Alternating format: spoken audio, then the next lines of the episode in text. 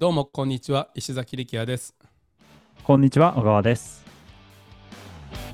えっと今日はあーこの年になってできないと思っていたことができるようになる喜びというお話をしようと思います。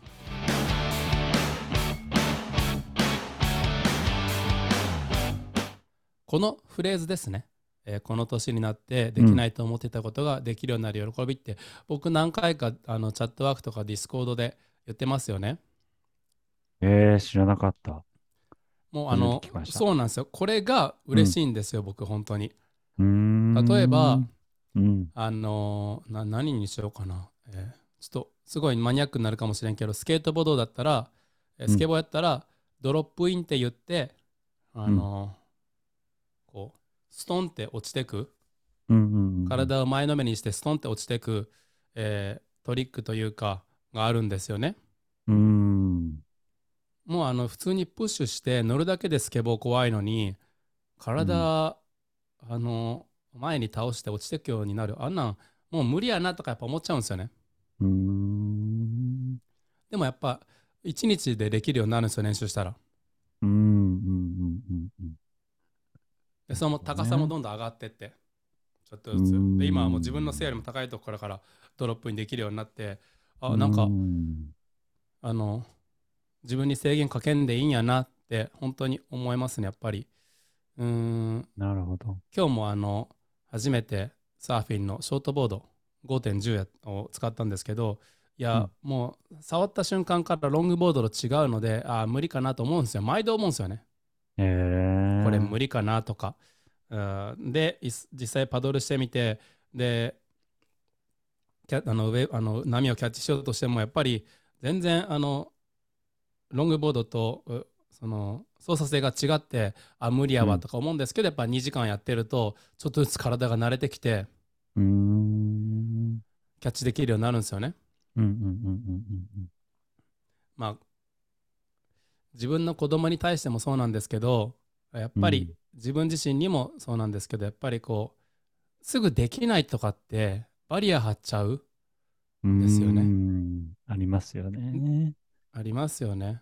でも、うん。あの絶対僕たち親は子供のこと常に過小評価してて本当に。に本当思うんですよね。本当うん毎度思うんですけど、でも子供たちの成長は早いし僕らが思ってるより子供たちはやっぱ賢いし。ましてやね自分たちに対してはもっともっと僕ら制限かけてると思うんですよね。うーん、そうですね。うん、自己啓発のセミナー出て自分はできるぜって言うのは簡単です。でもやっぱり内心では無理だなって思ってるんですよね。確かにね。その場では周りに合わせてね、うん。前立腺刺激してこうジャンプしたりするじゃないですか。うんうんうんうんうん。でもやっぱ内心ではまあ無理だろうと思ってるんですよ。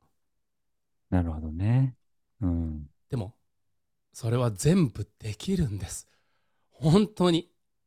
うん。もうそれをあの趣味を通して僕はあの学んだというか、ああ、いいですね。こういう副産物があるから趣味を続けてるってとこもありますね。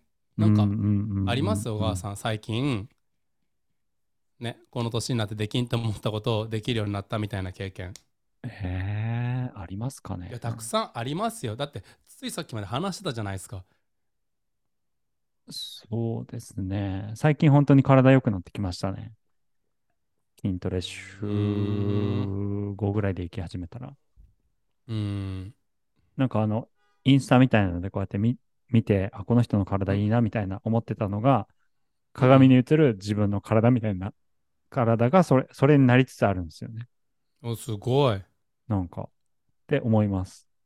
言ってましたもん石コンでも小川さんゴリラ化してるってだなそんなこと言われてるんですか？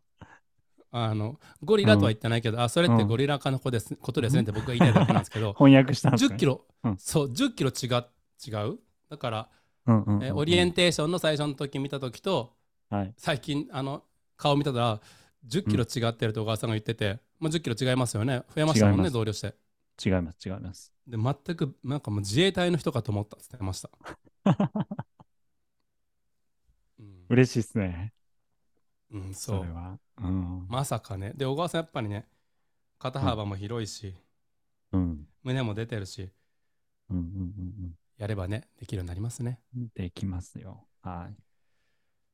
ということで、えー僕からのご提案はいつものごとく、えー趣味は何でもいいから一つ始めてください。